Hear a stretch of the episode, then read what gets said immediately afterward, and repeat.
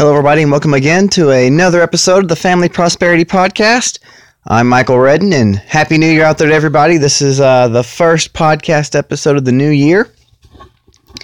And today we're going to talk a little bit more about, you know, what you should be thinking about as far as asset protection goes for the new year. Uh, this is probably the best chance you have to, you know, really start things off right. You know, we've got that New Year's resolution stuff that goes on right around this time of year. And I really want to talk to you about doing some New Year's resolutions for your business. These are probably different New Year's resolutions than uh, you're used to. We're not talking about money or how much you're going to make or what you're doing for your different processes or really even dealing with your employees uh, so much as, you know, the uh, making money side of the business, right? We're talking about um, conducting business.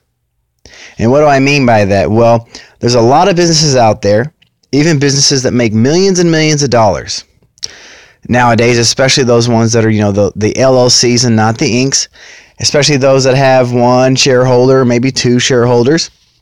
And there's a lot of uh, family wealth that's held in that in that uh, uh, fashion, right? That first wealth creator holds it, and then they pass it on maybe to their children or some others. But there's a small group, and when there are those small groups, we tend to, you know, fly by the seat of our pants a little bit. You know, I I can't tell you how many times that I come across different businesses, and I say, you know, uh, when was the last time you guys had your shareholder meeting? What about the meeting of the partners or, or a member meeting for an LLC? And you know what? They really don't ever have them. They just don't. They go about their business, and every now and then they meet, have a lawyer, or someone look at the books, but they don't really sit down and have those scheduled meetings and really talk about their business. They they have staff meetings, they bring employees in and things like that, but they don't conduct that business. And conducting business is different than being in business. It's not sales. And this is very important for asset protection because these are called corporate formalities. And these corporate formalities are what makes your business different from you. Okay? Just because you go down to the Secretary of State and you file some paperwork and make an LLC or a partnership or even a corporation with that Inc on the end, just because you do that doesn't mean that that thing really exists. That's always our goal, of course. In the asset protection context, we want to have that corporation so that our mm-hmm. business can be its own person, it can be separate from us. And that's the same thing that happens with our family, right? We want our family to be a real, breathing person, a living family, so that it can be separate from us and live on beyond us. And we want that to own our business, but we still have to run it like a business. And the way we do that is we have these meetings, right? We come together and we actually make those decisions. A lot of the things we're talking about when we're talking about our family policies and decisions, they kind of mirror a little bit what we are going to see in the business context. But it shouldn't surprise many of us that we don't do this with our families because we don't really do it with our business. At least when they're closely held businesses like that, most American businesses don't do it. And why is that? Well, you know, a lot of times we'll say, you know, there's just one or two owners. We just talked about it and we're done. No documentation, no formal meetings, none of those motions and things. And that really gets in the way of thinking it's like a business, right? Pretty soon we start just doing things. Sometimes we may even start just paying different bills. Maybe we start putting our personal bills and things onto the corporate credit card or onto the corporate bank account. Instead of taking it out and putting it in our account first, we start paying them. And what does this do in asset protection, right? This lets us look at that business and say, is that really a business? Or is it really you? In the law, they call this an alter ego, the other person. Is it a different person or just another one of you? That's the real question. And if you want your business to be separate from you so that its creditors don't automatically become yours, if someone sues it so they don't actually sue you, or any of those disasters were to happen, then you'd want to make sure that you're different. Because if there's really no difference between you and it, then it's going to go right through there, and the law is going to say, yep, didn't run like a business. We're going to ignore it. Even though there was an LLC there, if it walks like a duck and quacks like a duck, it's a duck. And it didn't look like a business, it looked like you.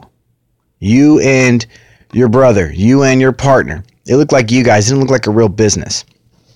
So, one of the big things I would encourage you to do, and especially if you've got one of those businesses that have been large enough to scale and things, is start making those New Year's resolutions, right? And one of those should be that you're going to have one of these corporate meetings at least twice this year. It's probably better to have them quarterly. Heck, you could even make it to where your family meeting, if you're a family business, also has a section that's actually your uh, company's business, right? A lot of family businesses have those folks who run those businesses, and if they're going to have a family meeting and you're going to discuss business topics and family topics, you could actually make those meetings be the same. The people who vote in it, a lot of times, are going to be present for those family meetings. And the major business, uh, meaning the major decisions you've got to make for that business, the really big ones, are probably ones the family's interested in anyway. Even if all the family members don't vote, you know, you can get their opinions and things, and then you can actually have them voted on and have minutes for your corporate meeting just like you have minutes for your family meeting have those same resolutions and things and have these things documented. That's the real key here. When you go to banks a lot of times now, especially if you've got a corporation, what do they want from you, right? They want that resolution saying who can sign the bank accounts and things. You also have that documentation about the company deciding to take out debt, the company deciding your goals, the company deciding to buy those uh, new vehicles, the company deciding to buy that building so that it's clear it's not just you. When many businesses first start out, the entrepreneur goes and gets that LLC just so they can have that business name. And they really got it for one reason only so they can look professional, look like what they're expected, look the way they're supposed to look. But that comes with those responsibilities there's a lot of times where they don't even keep their books up to date for a little while, right? They'll maybe hire bookkeepers in the year into the year to go do it.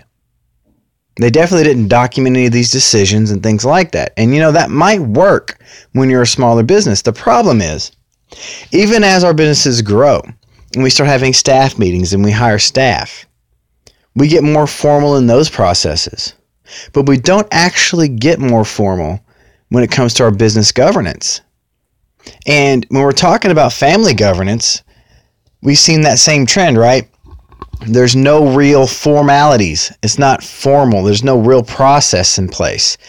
It just kind of happens. And being deliberate about that is how we save our families and keep them alive. But it's also going to be, for that asset protection standpoint, how we're going to protect our business and protect us from it that business exists to keep all those dangers out there from running a business and dealing with contracts and potentially accidents and things, depending on what business you're in. It exists to keep that away from us and separate from us and our money. And so we have to be deliberate about that piece because to get from this generation to the next, we've got to have great asset protection and they get from to every generation going forward beyond that that's when you need to add family governance and you got to have a living family that has that asset protection. How many of you out there running in one of these family businesses these closely held businesses know what the corporate offices are?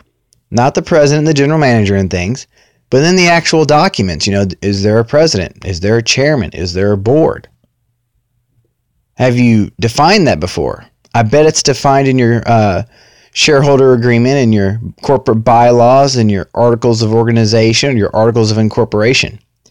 But beyond the first time you had that attorney draft them up, have you really looked back at them? I found sometimes that even businesses that are doing $20 million a year, closely held, have not gone back and actually looked at that and seen what they were supposed to have.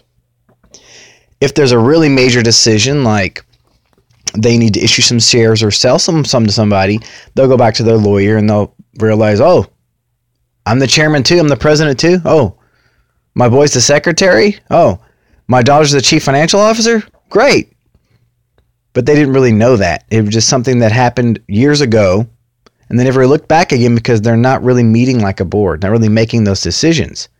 And there should have been corporate resolutions talking about bringing on new partners and how these things go. Should be talking about any of those major debts, any major contracts. Those are the uh, way you're going to protect yourself because when you start talking about what you meant to do in business, what your intention was, that's a big deal. I think everyone out there, whether they're trained in the law or not, know that most of the time, what you intend matters. What you were thinking, what you wanted, whether or not you're acting in good faith, all that stuff matters. Sometimes it matters the most. It's never completely irrelevant. It's always at least relevant, but sometimes it's even controlling. And if we want to look back and say, what did the company intend when they did this? When we adopted this policy, when we made that transaction, what was important to us? How are we going to know?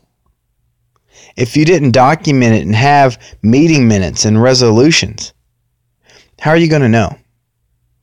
It's the same principle we've used for family governance, right? How are we really going to know what mom and dad intended, or what we've always done, or why it's always been, or what the history is? It makes sense for our families. We really need to have it for our business. Outside of large corporations that have shareholders, shareholders who aren't all family, I don't see this being done well very much. This is something we could really improve on. And now that we're starting a new year, you could make that resolution and just start making it a habit. Schedule those meetings on there. You already know the items you're going to discuss. If you don't, it's probably a good time to talk to your attorneys. Say, hey, what should we be talking about? Every time you make a major tax decision, there should be one in there. How many of you, at some point or another, decided you were going to be an S corporation? or a partnership? How many of you decided that at one point? That's a major tax decision. Did you have a company meeting and make that decision? Is it documented? Is it in paper? It should be. For a lot of corporation corporate entities now, the IRS even requires you to tell them who's the tax responsible person. If we have questions, who should we talk to? Have you decided that? Is that stuff documented? Or are you going to leave it up to the IRS to decide who's responsible, who can speak for the company? Those things are very important. In Minnesota, in our state here, it's very important too because we've changed a lot of our business laws lately to make things kind of go to where if you haven't made certain decisions, there are certain liabilities that come your way. And you really need to document these things. It doesn't sound as scary as it sounds, but you should at least be meeting and talking about the business, talking about your goals, where you're wanting to go, reviewing financial statements, reviewing policies, making sure that your procedures are in line with what you're intending. If there's been major changes in your industry, major changes in licensing, if you're wanting to bring on a partner, if you've got key employees that you want to keep, there should be resolutions talking about what you want to offer them if you're getting towards that transition period, which is a lot of times that's one of the big things we talk about, right? Well, you should be talking about why you're doing things and putting those in meeting minutes. So everyone knows what happened. Everyone knows what they're obligated to do. And so it can help you put that thought through that process. Because if something goes wrong, and we hope it never does, but you know, accidents happen we want to be able to document why we made decisions so someone can't look at something and then say, oh, you guys were negligent or you guys discriminated against me. You did this just because of this. Well, if you've got those minutes and things documented down, it's kind of hard for them to just jump to those conclusions, right? It was documented well in advance that it was for a different reason, a good reason. And if you come in there and you make the decision at the corporate level to do bonus structures and other things, you get a lot more difficulty when it comes to piercing that corporate veil, right? That's the real thing from an asset protection context that we're worried about. Beyond it being just good business sense to run your business this way, You're having all those staff meetings. Some of those issues that come up at staff meetings really are corporate issues before they're staff issues and should be documented. That's what we always intend. That's what the law still looks for. Meetings of the members, meetings of the partners, meetings of the shareholders, meetings of the board. We don't do that, but we should. But the biggest reason is we want it to look like a real business.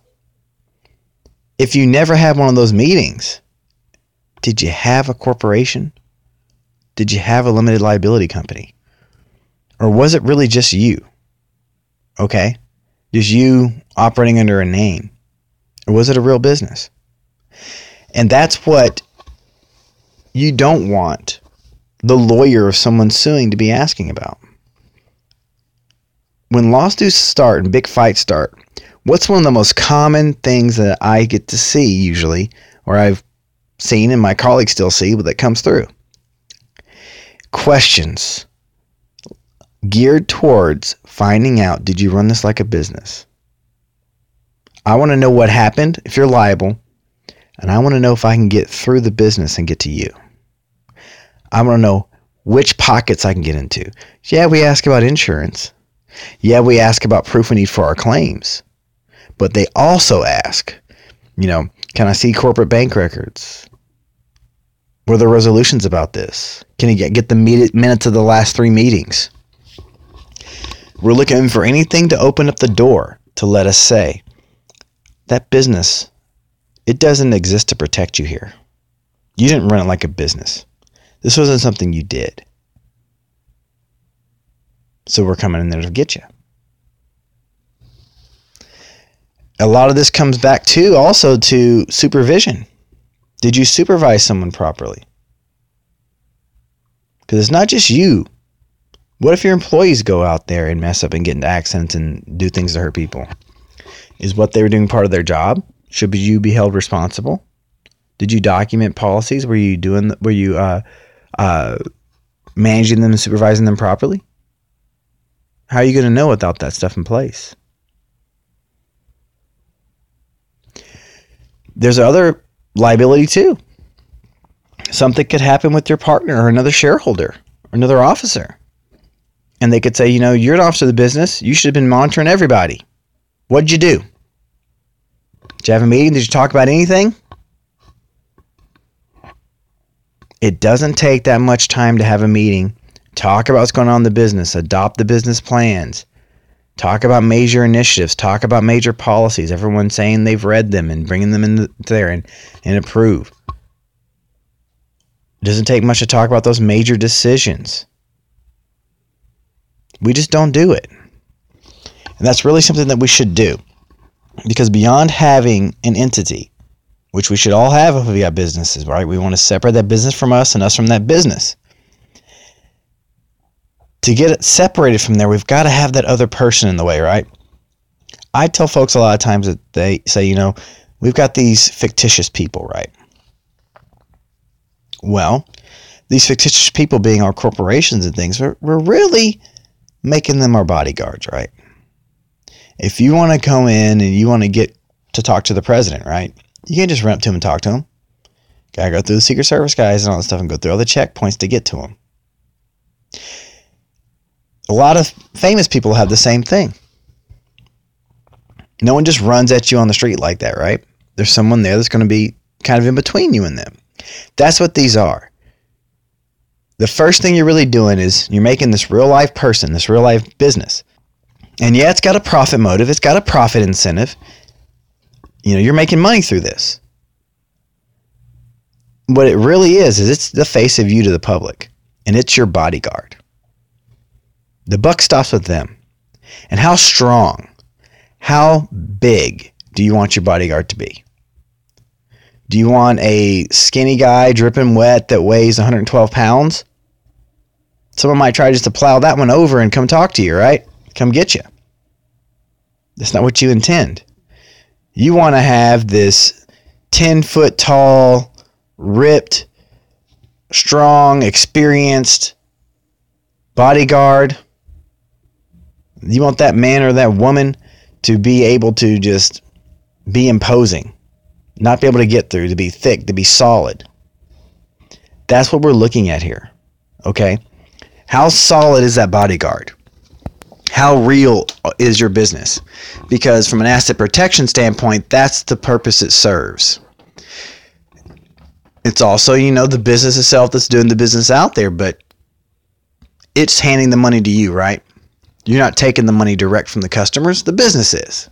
At least that's the theory behind it. And so that person, just like your business and just like you, should have those documents, should make those decisions, should have a mind of its own, and that's how you prove it. I don't want to belabor the point anymore, but this is a very important one. And as you're making your first family meetings of the year and things like that, why don't you go ahead and make a corporate fam- corporate meeting? You put an agenda of the things you want to talk about on your family meeting. Do the same thing for your business. Doesn't matter how small it is. It could be a short one, it could be a big one. Just have documentation. Write up some minutes.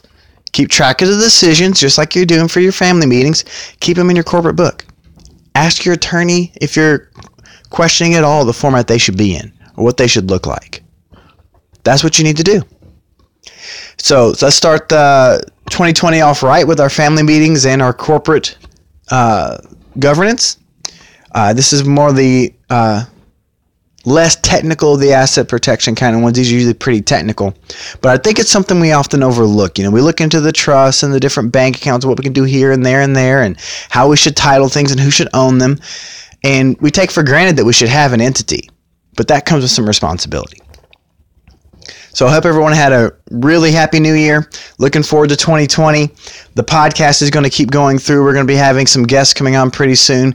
I'm pretty sure that uh, this coming Wednesday, we're probably going to have our very first podcast coming out where we have a guest, and that's going to be Alex Morrill of the. Uh, the Twin Cities Wellness Connection because we talk a lot about wellness, and you know Mason does, and I do, and he runs a uh, podcast that's just about wellness itself and all the different ways you can find help with wellness and community and connection and things like that. And so we interviewed him for the podcast, and that'll be coming out really soon. We'll probably put out some teasers and things of it on YouTube, or and the video will go on YouTube, but the audio, of course, will be going on to the podcast most likely next Wednesday. So keep looking for that, and we'll talk to you again soon.